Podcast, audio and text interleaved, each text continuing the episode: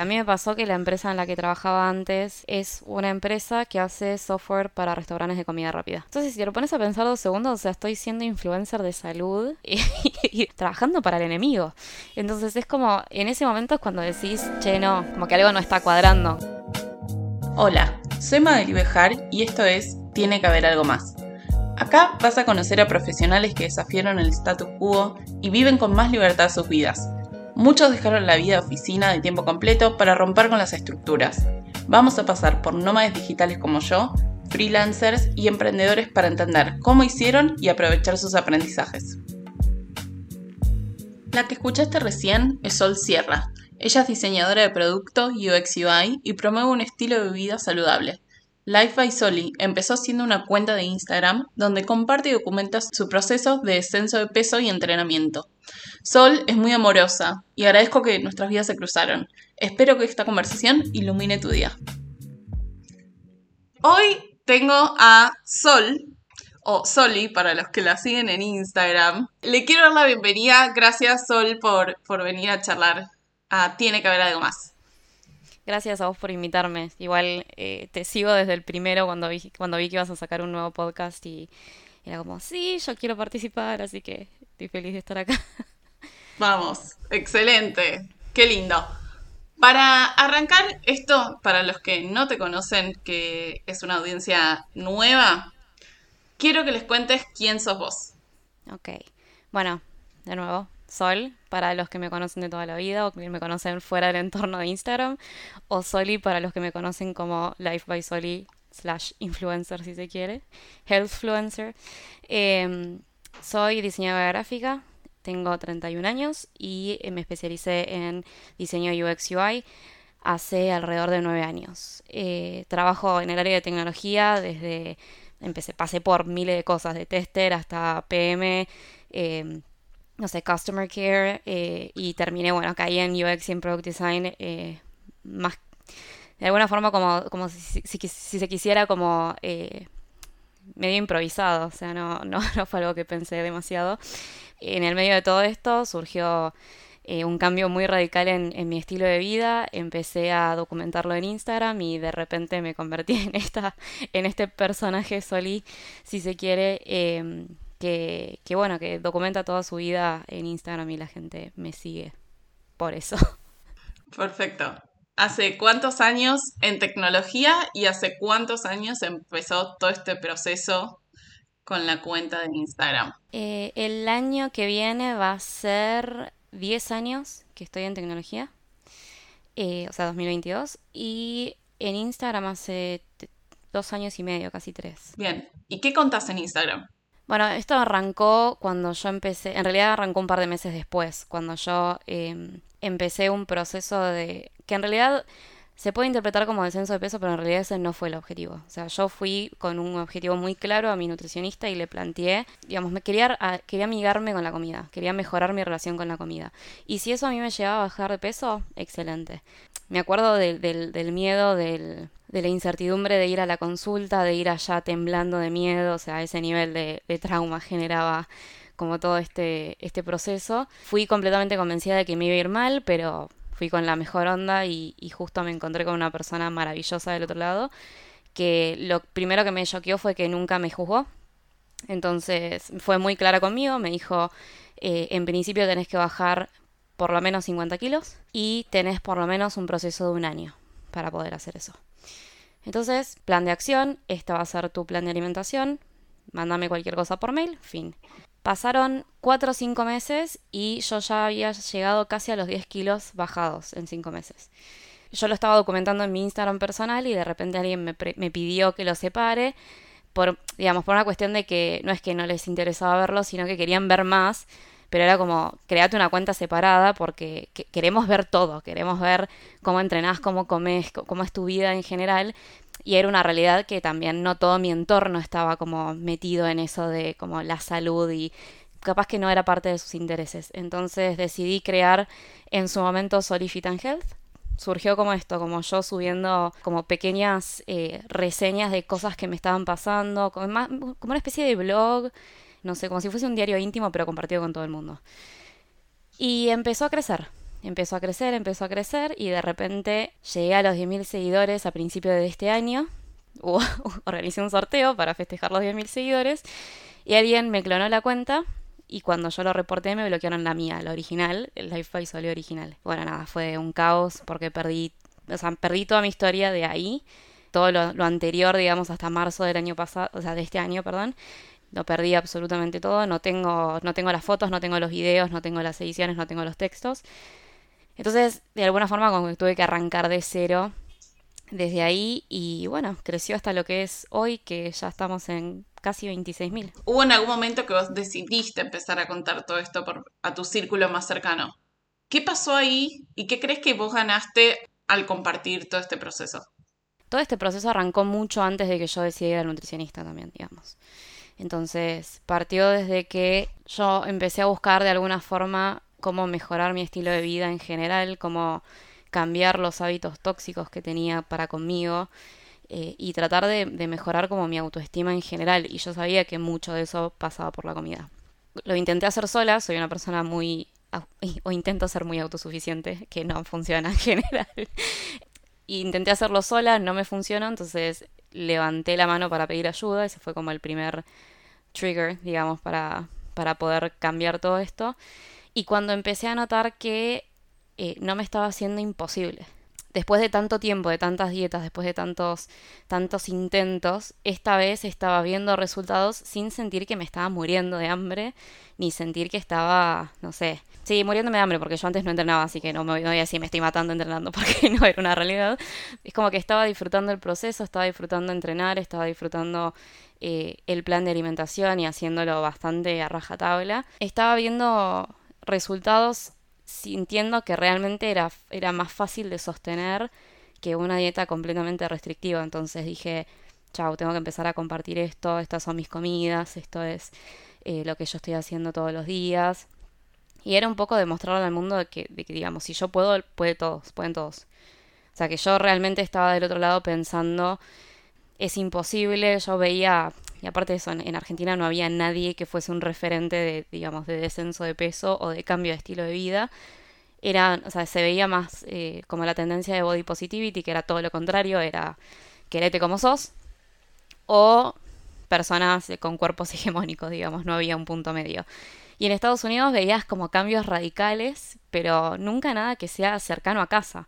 Se sentía como muy lejano todo y yo empecé a sentir que como que me sentía ese ejemplo de alguna forma y lo empecé a documentar para todas las solis de hace tres, cuatro años que se ven perdidas y dicen no, yo no llego ni en pedo, no, no me va a salir nunca, no lo voy a poder hacer y termina pasando, o sea, es, es un proceso que lleva mucho autodescubrimiento interno, pero se puede. Claro, sí, creo que sobre todo en los dos mil, a casi todas las mujeres, voy a generalizar en Argentina, que es nuestra realidad, nos quemaron la cabeza con nutricionistas y dietas horribles. De toda la vida. Que nada funcionaba, entonces después sentís que la que no funciona sos vos. La verdad, me alegro tanto que las cosas estén cambiando y que hayan otras opciones, porque, porque era muy desesperante, sobre todo cuando nosotras estamos en la secundaria. No, es terrible. Es terrible y aparte... Es como, o sea, es, es toda una cultura que te adoctrina para tratar de llegar a ese ideal imposible, porque realmente, o sea, hay personas, o sea, tenemos metabolismos, estructuras físicas, estructuras genéticas completamente diferentes, entonces quizás vos buscas un ideal de cuerpo que no vas a conseguir nunca porque, no sé, eh, yo por ejemplo me encantaría tener una cola enorme, pero no almaceno grasa en la cola, entonces es, es irrealista para mí yo querer tener, el no sé, la cola de Kim Kardashian cuando, digamos, genéticamente no, no puedo. Entonces, es como que tratan de meternos este ideal y fue con lo que nos criamos toda la vida, nuestra generación y como dos, tres generaciones antes. Por suerte está empezando a cambiar, pero no era solamente el, el, eh, la cultura de la dieta, sino la cultura de la gente viniéndote a decir, ¡ay, qué linda que estás, adelgazaste! ¡Ay, che, te veo un poquito más gordita, te sentís bien! Y es como... Todas esas cosas por suerte están cambiando, pero eso, digamos, formó nuestra vida eh, desde muy temprana edad. Y yo arranqué con esto desde muy temprana edad. O sea, yo empecé con nutricionistas a los ocho o nueve años. Yo hoy me pongo a pensar, y si veo fotos de cuando yo era chica, digo, che, no estaba excedida de peso, o sea, capaz que tenía dos, tres kilos más, pero no para el nivel de exigencia, digamos, de, de, de dieta estricta que me estaban imponiendo. Es como que a muchas personas, y de, conociendo personas que me han escrito, es como este trauma que te queda de por vida de que eh, no, nunca vas a ser flaca y tu objetivo toda tu vida va a ser, va a ser ser flaca. Sí, y hay como un inconformismo en general. Claro, está tan metida esta idea en nuestras cabezas que dudo que haya alguien que nos esté escuchando que diga como hace cinco años que estoy pensando en bajar cinco kilos y es muy difícil de desarmar esa idea, pero hacia allá vamos. Sí. Al final de, de todo esto, ¿no? Ahora que tenés eh, veinticinco mil personas que seguimos lo que, lo que vos estás subiendo, ¿con qué te encontrás del otro lado? Eh, con mucho amor, que es sorprendente porque muchas veces te dicen como que estar en, en el ojo público, está bien, no es, no es tanta cantidad de gente, pero igual es bastante cantidad de gente. Eh, es como mucho mensaje positivo constante de te quiero ver bien, qué bueno que estás logrando esto, sos admirable, eh, sos mi inspiración. Me han contado historias de estoy corriendo y me falta un kilómetro y pienso, no, Soli, Soli me va a acompañar, Soli esto, Soli lo otro. Y es maravilloso porque yo lo pienso, a mí me pasa con personas que yo también sigo y admiro. Y es, es, tengo el mismo pensamiento, ¿entendés? Capaz que estoy es como, no, sigo una persona, una chica en Instagram que es youtuber también que se llama Natalia Ocean, eh, que es una bestia. La piba la ves y decís, la, le aplaudís, no sé, te parás y le aplaudís mirando el video porque es una bestia ella. Entonces siempre pienso como, cuando y más cuando estoy viendo los videos de entrenamiento de ella, es como, dale, dale, Natalia va a estar orgullosa. Y como... Entonces pensar que como que genero lo mismo en otras personas es muy surreal. Porque la mayoría de las personas creo que no, no, o sea, no visualizamos que del otro lado hay una persona común y corriente, que tiene problemas como cualquier persona, que tiene dificultades como cualquier persona, que tiene momentos felices, momentos tristes, eh, inseguridades como cualquiera. Entonces es como que te idolatran de tal forma que se olvidan a veces que hay una persona del otro lado. A veces tengo que recordarles tipo, che, mirá que, o sea, yo no es que, eh, no sé... soy perfecta y, y tengo toda la vida resuelta, sino que logré que determinadas cosas, justo el fin de semana me, me dijeron eso, como eh, como que admiraban que yo me sintiera tan segura, y es como, está bien, o sea, es algo que construí durante tres años de, digamos, de una eh, activación consciente del, del amor propio, digamos, y de tratar de no enfocarme en las cosas que no me gustan, sino en las cosas que sí me gustan y las cosas de mi cuerpo que me permiten hacer lo que hago hoy por hoy. Y no concentrarme en que no me gusta cómo tengo el brazo después de haber bajado X cantidad de kilos. O la celulitis que tengo en las piernas. O sea, trato de que esas cosas no sean las que me las que dictaminen cómo, cómo dirijo mi vida, sino que todo lo contrario. O sea, es como, es, es testimonio de todo lo que vengo viviendo hasta el momento. Sí, bueno, tengo todo esto, pero ¿por qué hice todo esto antes? Como es bastante intenso, es bastante intensa la, la respuesta del, del, del público, porque aparte me cruzan en la calle y es como... Soli, no sé qué, y yo tipo, hola, ¿cómo estás? Es como rarísimo. Sí, debe ser todo, todo mundo ser eh, influencer, ¿no? Pero esto es solo una parte de tu vida. Sí. Porque la otra gran pata es toda tu carrera profesional, ¿no? Como es tecnología, vos no te dedicas a ser full-time influencer. No, no. ¿Cómo vivís ese balance entre las dos cosas? Muchas veces me han preguntado si yo sería influencer full-time y la respuesta es no, porque yo amo lo que hago de mi laburo. Me gusta mucho y sé que soy muy buena en eso. Sí. Humildad a saber. Eh, pero sé que hay, digamos, es muy difícil conseguir una persona con el bagaje de experiencia que tengo yo, entonces... Me gusta mucho lo que hago. Instagram a mí como que no me deja plata, si se quiere. Lo hago porque me gusta. Lo hago porque eh, es como si fuese una especie de hobby. Es como tener un blog. Y obviamente hay cosas que se van dando. Hay, hay eh, situaciones que van pasando que la gente te quiere pagarte publicidad y demás. Pero en sí no, es, no sería como... No quiero que se vuelva un negocio porque no es el objetivo que estoy buscando en este momento. Por lo menos la parte de...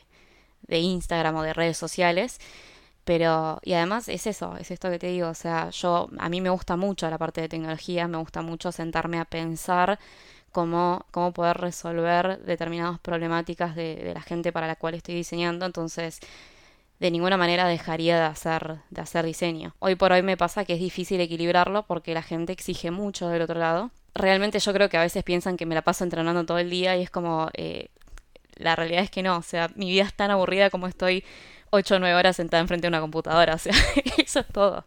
Y capaz que lo más divertido que tengo es que me fui a la oficina y volví. Ese fue como mi, mi interacción en todo el día con, con el resto de la gente, pero a veces creo realmente que, que deben pensar que yo estoy entrenando todo el día y por eso subo, subo fotos todo el tiempo, o sea, es, es mi momento de ocio, o sea, tengo quince minutos de descanso y subo una historia. No es que, no sé, me voy a leer un libro, es literalmente Instagram es como mi, mi espacio para despejarme. Entonces por eso tampoco lo haría un negocio, porque si no estaría perdiendo como mi principal eh, objeto de ocio, si se quiere. Bueno, ese es un sesgo cognitivo de la audiencia, ¿no? Que lo que se publica piensan que es, que es toda tu vida y cuando, mentira, es capturar un momento o un minuto en un video. Sí, es que a veces pasa eso, que capaz que yo subo videos entrenando, pero claro, o sea, yo me levanto hiper temprano, entonces capaz que estoy en el gimnasio siete y media de la mañana y arranco a trabajar a las nueve y media, diez. Entonces, en el medio de todo esto, o sea, tuve dos horas al principio, que la mayoría de la, de la gente arranca a las nueve a hacer cualquier cosa, sobre todo ahora que trabajamos en casa. Y yo no, o sea, yo me, me despierto seis y media cuando David se va y ya a las siete, siete y cuarto como tarde ya me estoy levantando, entonces... Obviamente, o sea, se me extiende el tiempo del día, entonces puedo hacer muchas más cosas. Pero es eso, capaz que cuando la mayoría está arrancando, yo ya salí a caminar, salí a correr, me fui al gimnasio, desayuné y ya estoy haciendo otra cosa. Claro, bueno, eso es eh, la rutina de la mañana, que es, es una herramienta muy poderosa porque la cuentan un montón de personas, entre muchas comillas, como exitosos o que son muy productivos, ¿no? Como estos gurús de la productividad. Sí, justamente... El libro que voy a recomendar es relacionado a eso. Pero sí, es, es muy real que somos muchísimo más productivos en muchas cosas. Quizás no para trabajar, pero para hacer todo lo que es diario y establecer tu propia rutina, eh, es mucho más eficiente hacerlo a la mañana temprano. Porque aparte el día te dura mucho más. Claro, sí, hacerlo, hacerlo rendir. Quiero que, a ver cómo, cómo respondes esto. Porque mencionaste que vos estudiaste diseño gráfico, eso es mucho más fácil de entender. Sí. Vos en realidad sos product designer. Y nadie, nadie sabe muy bien que, ni qué es un product manager, que es lo que hago yo, ni un product designer, lo que haces vos. ¿Cómo explicarías muy sencillo qué hace un product designer? Es una rama del diseño que está enfocado en, bueno... Es, es otra forma de llamar a U X U I Design, digamos. U X significa User Experience, que es diseño de experiencia de usuario, y U I es diseño de interfaz de usuario. Básicamente nos tomamos el tiempo de definir y decidir cómo va a ser la interacción de las personas que van a estar del otro lado interactuando con nuestro producto, cómo va a ser su experiencia con eso, cómo podemos optimizar esa experiencia, cómo podemos hacer que esa experiencia sea lo más intuitiva y natural posible para... permitir que to- bueno, toda la experiencia sea lo más eh, fácil y placentera posible. Y la parte de U I es básicamente diseñar cómo sería esa parte desde el punto de vista estético. Márgenes, contrastes, no sé, tipo de letra, colores, iconografía, diseñar un producto digital. Es muy difícil de ponerlo en pocas palabras. Sí, sí. O sea, el punto es que diseñamos productos digitales y también es como entender quién es la otra persona que está del otro lado, por qué quiere usar tu producto, qué problemas tiene, qué intenta solucionar, bla, bla, bla. Y hacemos un montón de entrevistas y si no se dieron cuenta, con Sol éramos equipo, por eso acá encontramos el, el justo intermedio entre su rol y mi rol. Pasaste por multinacionales y startups. ¿Volverías a trabajar en una multinacional? No, jamás. Jamás, porque yo arranqué una de las multinacionales más grandes que hay, en Accenture. Eh, y arranqué como eh, tester de Q A, Quality Assurance. Eh, después pasé a ser Project Manager. Y de ahí fue cuando, bueno, me, me lancé a, al equipo de U X, a un equipo que estaba eh, trabajando... Digamos, yo estaba yendo, siendo pro, eh, Project Manager del rediseño que estaban haciendo ellos. Entonces me contacté con ellos y les dije... Che, mira, no me, no me importa si tengo que hacer café, pero yo necesito aprender de ustedes. Me estoy por recibir de diseño gráfica, me encanta lo que hacen y quiero aprender. Me di cuenta de que sos un número en general. Es muy difícil salir de esta, de este anonimato constante que tenés, donde tenés una burocracia interminable, tenés eh, procesos eternos para poder pedir, no sé, un día de vacaciones. Eh, tenés como un montón de... De, neg- de negatividades dentro de, del proceso de trabajar en una multinacional que hoy por hoy me hace pensar que no, que no me interesa, porque también en general tienden a tener productos que ya están establecidos y tendés a hacer soporte de los productos. O sea, para los que están escuchando, para que entiendan la diferencia entre soporte y, y como algo más innovador.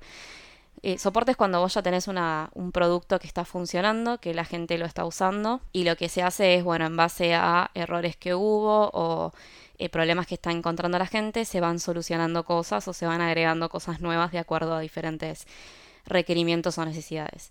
Pero el punto es que es, es bastante lineal, o sea, es tener como la misma herramienta y agregar como, no sé, un botón nuevo acá que haga determinada cosa, pero siempre termina siendo como muy similar el trabajo. Contra la posibilidad de arrancar o un producto de cero donde tomas muchísimas más decisiones de negocio, muchísimas más eh, decisiones a nivel interacción y a nivel experiencia. O bueno, el rediseño de un producto que ya existe y tenés que hacer como un, una evaluación de eh, cómo está funcionando, cuáles son los pros y cuáles son los contras, y cómo se puede aprovechar los pros y cómo se puede mejorar los contras. Y también, o sea, te requiere un, un nivel de pensamiento y un nivel de análisis muchísimo más profundo que diseñar un botón nada más. En general, eh, las multinacionales se dedican, o las software factory, mal llamadas software factory, eh, se dedican generalmente a trabajar sobre en soporte de aplicaciones y no, y no creación o, o brainstorming de aplicaciones nuevas. Pasé de esa a una menos multinacional, que en su momento era como un poquito más chica, pero no era considerada un startup porque ya tenía treinta años en la industria. Y éramos mil, o sea, pasé de una empresa que tenía, creo que como si te dijera cien mil empleados, a una que éramos mil, creo mil doscientos, mil trescientos. Y pasé a ser la primera diseñadora gráfica de la empresa. Pero ¿qué pasa? Contrataron, es de estas empresas que contrataron un, un diseñador U X U I porque era cool, porque era, era como la tendencia, era tenemos que tener un diseñador U X U I, no sabemos para qué, ni para qué lo vamos a usar, pero nada, se abrió la posición, entré yo. No reniego de haber trabajado acá porque me permitió trabajar, aprender a trabajar sola, que de alguna forma es algo que como diseñadores no estamos acostumbrados a hacer, estamos muy acostumbrados al trabajo en equipo, o sea, no por nada. El término design thinking surgió de la forma en la que nosotros nos, nos relacionamos con nuestros colegas, pero a mí me permitió desblo- aprender a desbloquearme sola y, y no tener que depender de una tercera persona para poder eh, hacer otras cosas, pero sí me di cuenta de que a medida que fue creciendo empezó a tener esta misma dinámica de como mucho, mucho protocolo, mucho, eh, mucha burocracia, mucho de esto, mucho del otro. Y deja de perder, o sea, pierde esta, esta sensación de, de soy importante, o sea, de que, de que realmente me escuchan y de que realmente eh, la opinión que uno da y, y como el, el expertise que uno da tiene sentido. Entonces ahí pasé directamente a una startup eh, bastante bien conformada, pero es considerada una startup.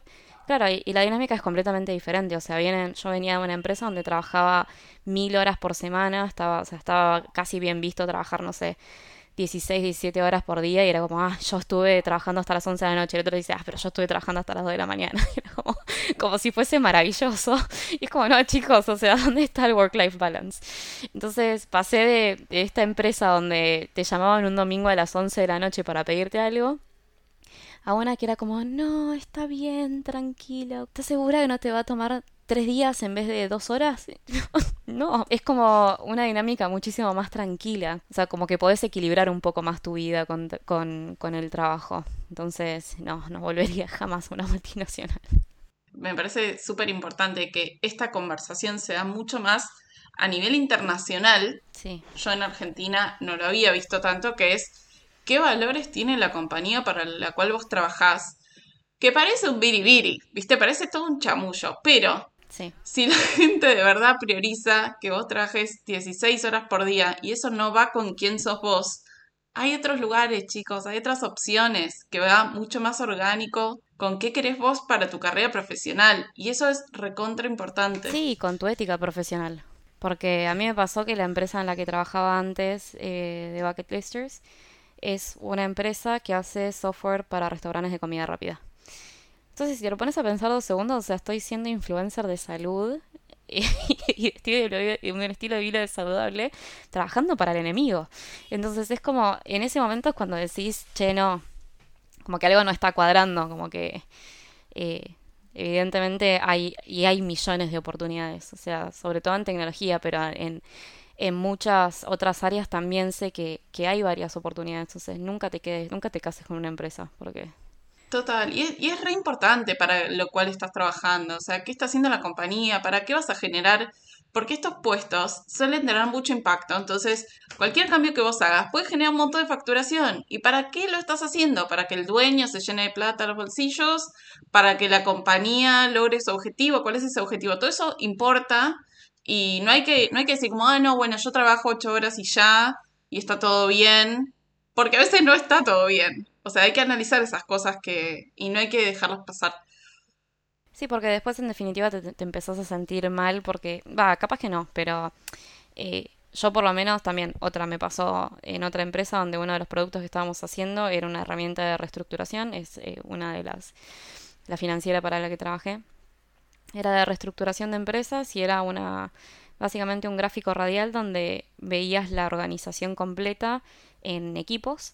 Entonces cada uno de los nodos que veías era una persona y eso era literalmente desarmar equipos y echar gente. O sea, entiendo por, por dónde viene y entiendo eh, por qué a veces es necesario tener que hacer este tipo de cosas porque hay empresas que están al borde de la bancarrota y demás, pero también empieza a jugar un poco esto de la ética, de... Yo cuando llegué te voy a contar algo muy horrible. Esta herramienta que ya existía, ya era estable y ya la estaban usando.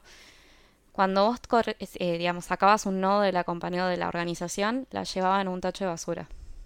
O sea, vos entendés eh, semánticamente cómo estás echando una persona a un tacho de basura. Es tan complicado desde nuestro lado como product designers cambiar ese, esa semántica, porque me fue muy difícil explicarle a los consultores que eso que ellos veían, que era un círculo adentro de una organización, implica... que eso, ese es el trabajo de una persona, ¿entendés? O sea, estás tirando la vida de esta persona. O sea, no, no puedes pensar solamente a nivel financiero y económico de cómo estás con este o reorganizando este radial, sino que, loco, hay gente del otro lado. O sea, es, esto que estás haciendo va a impactar en la vida de esta persona. O sea, no te lo puedes tomar tan a la ligera como lo tiro en un tacho de basura, ¿me entendés? O sea, uh-huh. Sí. Eso, para mí es súper importante empezar a analizar... Eh, para quién estás trabajando y para qué. ¿Cómo aparece en, en tu carrera empezar a ser freelancer y la O N G? Freelancer en, prime, en principio empezó siendo cuando empecé a notar esto de que podías, puedo estar mucho más tranquila y empezar a medir el tiempo que yo le quiero dedicar al laburo. Porque me pasa esto de que, de nuevo, y la parte de Instagram, por más que sea...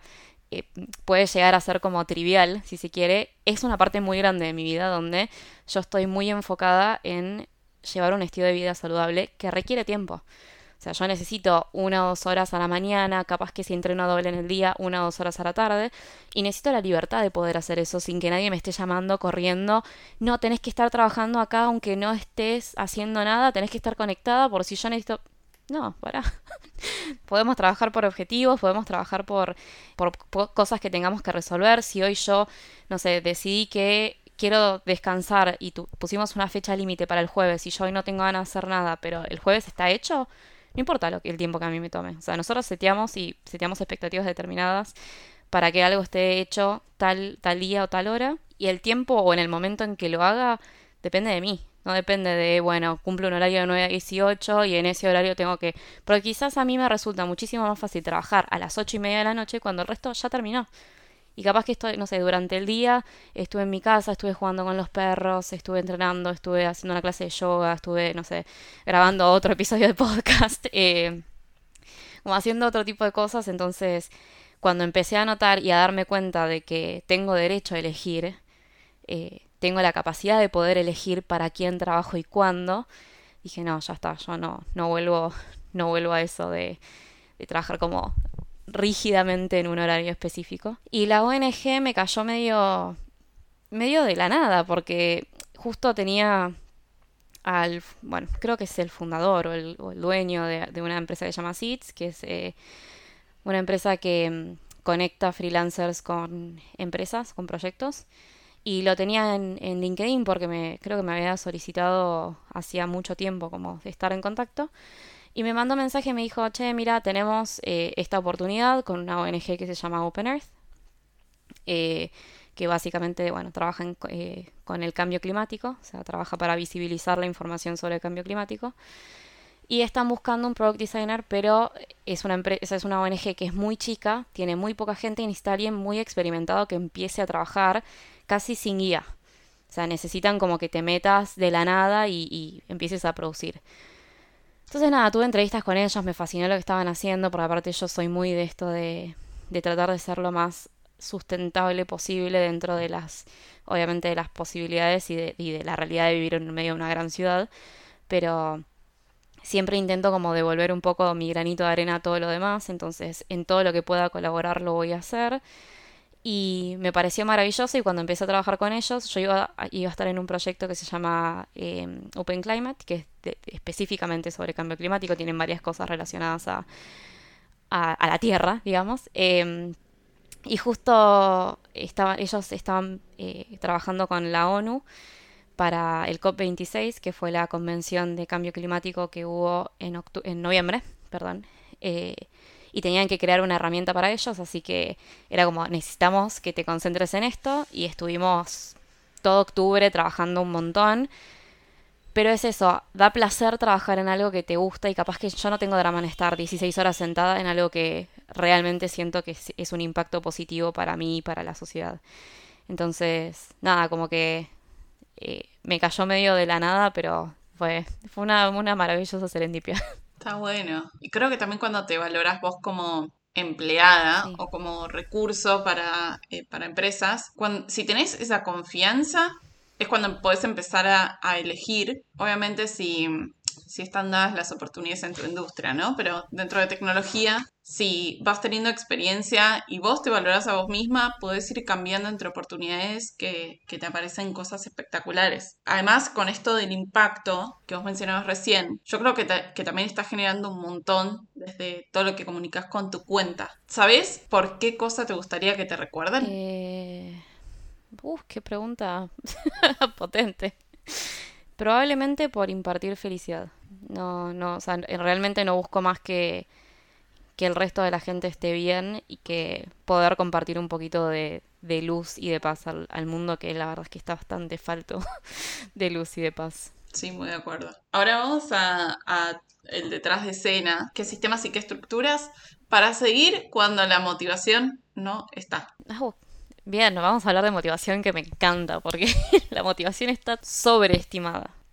¿Qué pasa? La motivación dura como mucho dos semanas. Por eso existe como este esto de, bueno, los veintiún días de, de desarrollar un hábito. Es como, ¿por qué? Porque ese es el tiempo, como el, el lifespan de tu motivación.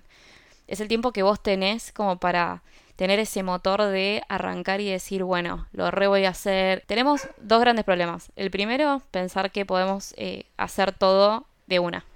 O sea, son, tendemos a hacer o todo o nada, entonces es como, por lo menos en el caso de como la vida saludable, es bueno, hoy empiezo a comer bien, mañana, eh, no sé, empiezo a entrenar cinco veces por semana y hago eh, lo que sea, y de repente querés como cubrir absolutamente todo, y la realidad es que no llegás, no hay forma de ninguna manera que vos arranques algo un día y de repente puedas cumplir con todo, porque es muy abrumador. O sea, nuestro cerebro es, es muy vago, entonces siempre va a tratar de llevar, llevarte a un lugar en el que se sienta cómodo. Entonces no podés cambiar todo de una, porque en un momento tu cerebro va a colapsar, te va a decir no más. Y no es una cuestión de, de carencia de uno. O sea, no es, o sea, no es un problema tuyo de decir, ay, soy una vaga, no puedo hacer esto, no puedo mantener las cosas. Sino que es, es algo fisiológico, ¿entendés? O sea, es algo químico que tiene tu cerebro, que trata de buscar a lo que, lo que es cómodo. Entonces lo que tenés que desarrollar es disciplina. Es obligarte a hacer las cosas aunque no tengas ganas de hacerlo. Entonces yo pongo el ejemplo, porque la mayoría de la gente, que la mayoría de la gente lamentablemente trabaja en trabajos que no les gusta, que es una obligación ir a trabajar. Entonces yo me planteo, si vos te levantás todos los días a determinada hora, vas a la oficina, trabajás ocho o nueve horas, salís de ahí y volvés a tu casa, ¿por qué no lo hacés con el resto? Ese es, ese es el nivel de disciplina que tenés que tener para poder lograr todo lo demás. O sea, lo hacés igual, aunque no tengas ganas, aunque te hayas levantado y la verdad que quiero llamar y decir que estoy enferma, pero bueno, lo pensás dos segundos, te levantás y vas igual. Bueno, esto es exactamente lo mismo. ¿Querés empezar a comer bien? Listo. Un día, Justo, justo Nara decidió ponerse a ladrar. Les mandamos un beso a Nala. eh, Te levantás un día y decís, bueno, hoy voy a desayunar bien. Cada comida es una nueva decisión. Cada comida es un momento nuevo para decir, voy a, voy a comer bien. Y comer bien en el sentido de que voy a adquirir los nutrientes que necesito para lo que necesito hacer. Porque tampoco, o sea, esto de tener como comidas buenas o comidas malas es como adjudicarle una positividad o negatividad a las comidas que en realidad no existe. Sí hay comidas más nutritivas o menos nutritivas, pero sí esto de cada, cada vez que vas a tomar una decisión, ser consciente de esta decisión y de hacer lo mejor posible por vos. Entonces, es realmente disciplina. Yo la mayoría, la mayoría de los días, sobre todo ahora que empieza a hacer calor, que eh, está como el clima más pesado, a todos nos da fiaca ir a entrenar. A mí también me da fiaca levantarme a las siete de la mañana e irme al gimnasio. O sea, ayer me desperté a las siete y cuarto y siete y media había quedado que me encontraba con una de las chicas para ir a entrenar. Entonces era como, bueno, salí corriendo, no importaba nada. Fui igual.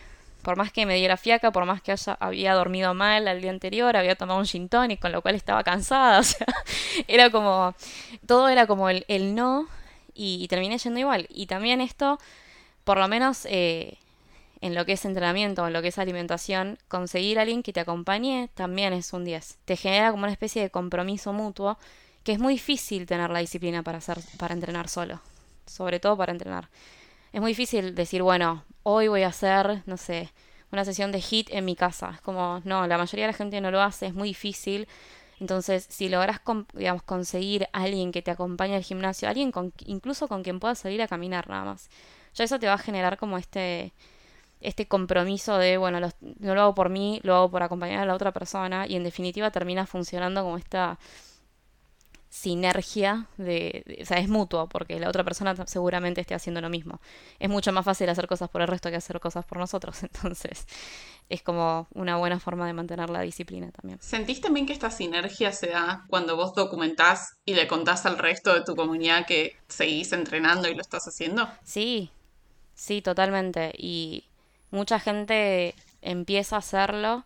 Muchos me han dicho que, más que nada con el tema de elongación y con el tema de correr. Eh, como que hay mucha gente que me dice, yo siempre quise hacer yoga, pero no me animé porque creo que siendo gorda no voy a poder, o que no voy a llegar a agarrarme tal cosa, o que eh, me voy a lastimar las rodillas. Y es como, la verdad es que no. O sea, es, es, es desarrollar fuerza y es desarrollar eh, elasticidad y resistencia con el tiempo. Pero cualquier persona lo puede hacer, cualquier persona. Lo que pasa es que tenés que tener la paciencia como para poder llegar a eso, pero muchas personas me dijeron eso, o sea, como que se animaron a hacer determinada cosa. La otra vez, eh, justo hoy me mandó eh, una chica eh, un mensaje que me dijo que había podido hacer ciento cuarenta kilómetros en bici. O sea, ciento cuarenta kilómetros, ¿me entendés? No estamos hablando de, no sé, hice una maratón de cuarenta kilómetros. ciento cuarenta kilómetros en bici, y me dijo, no llegué a los doscientos cinco porque era como el recorrido completo, pero a la próxima. Y es como sentirse acompañadas en el proceso, sentir que tienen alguien a quien contárselo, que le interesa y que puede llegar a comprender el nivel de esfuerzo que te, que te genera eso. Creo que es muy importante generar como esta comunidad donde sientas que lo podés compartir con el resto y, y que hay alguien del otro lado que te comprende y que puede apreciar el nivel de esfuerzo. ¿Sabes qué? Me hiciste acordar esto, lo que la chica dijo, la próxima sí. Hoy estaba escuchando un podcast donde contaban cómo, cómo es la... unos exploradores que iban a subir al Everest, ¿no? Que, que se van preparando año a año. Y que la gente piensa que el objetivo es llegar a la cima, cuando en realidad el objetivo es volver a la base. Es ser lo suficientemente inteligente para poder... En... O, o estar preparado también, ¿no? Para entender...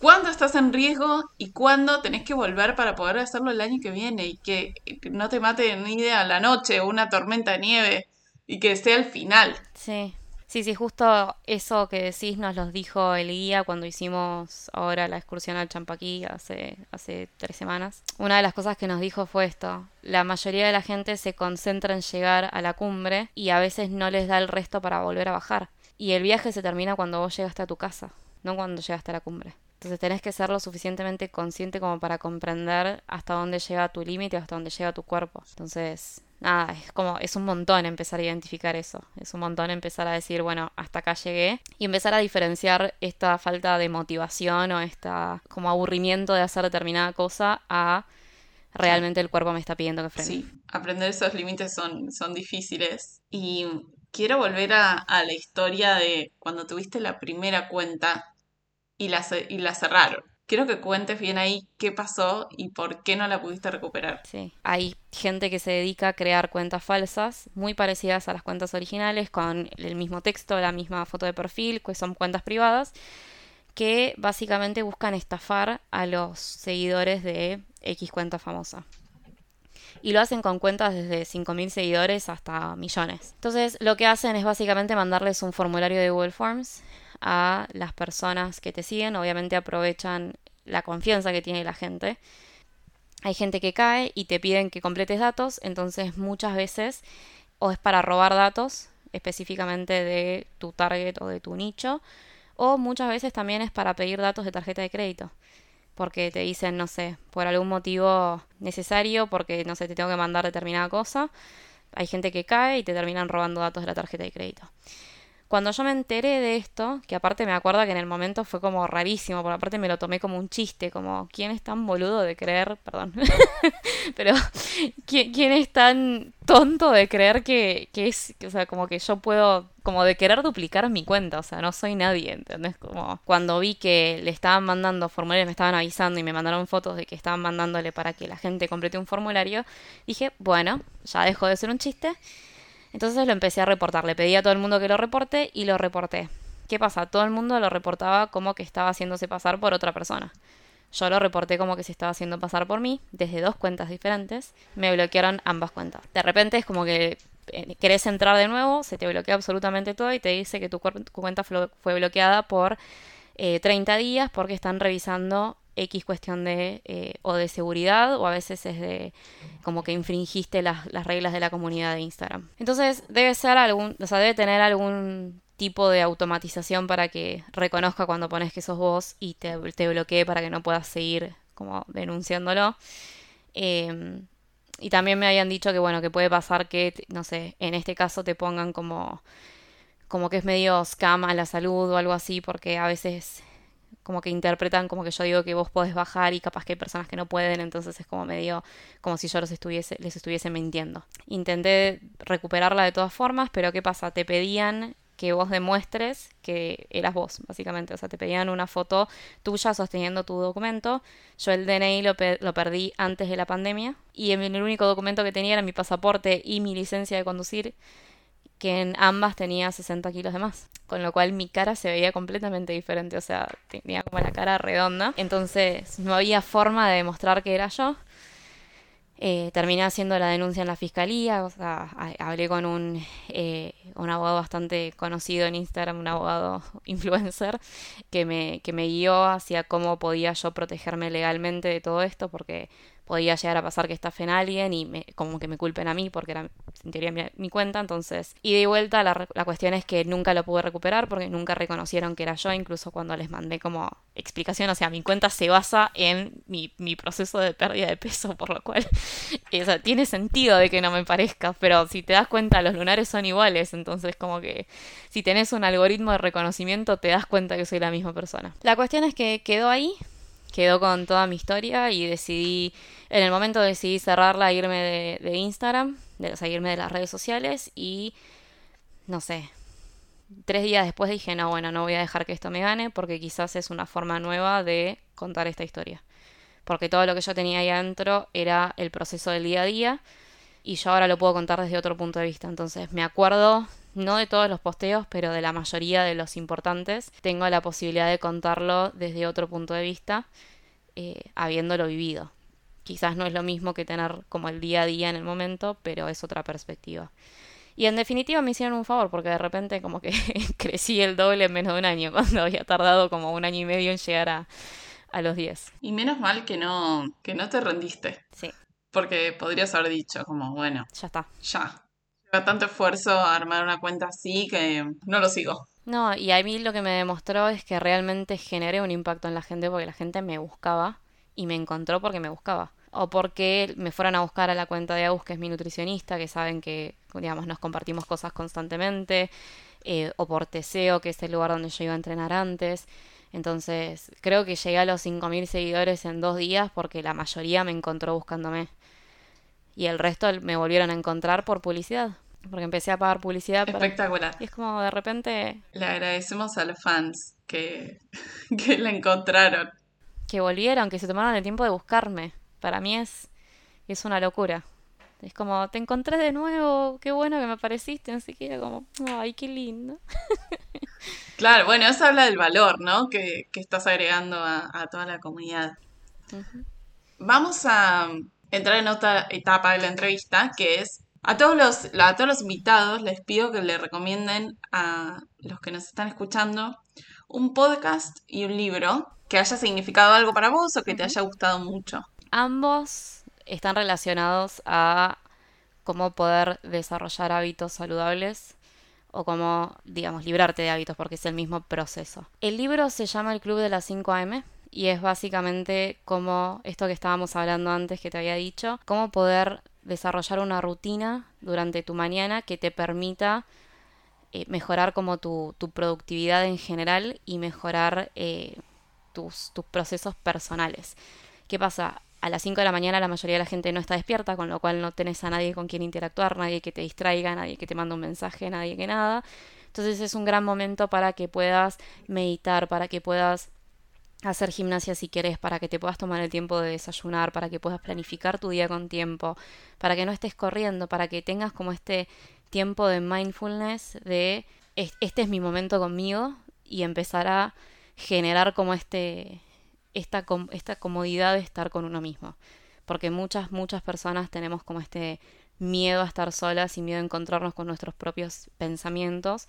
Entonces es amigarse un poco con esto y aprovechar como este tiempo muerto en el resto del mundo como para, para poder hacer eso. Eso, el libro.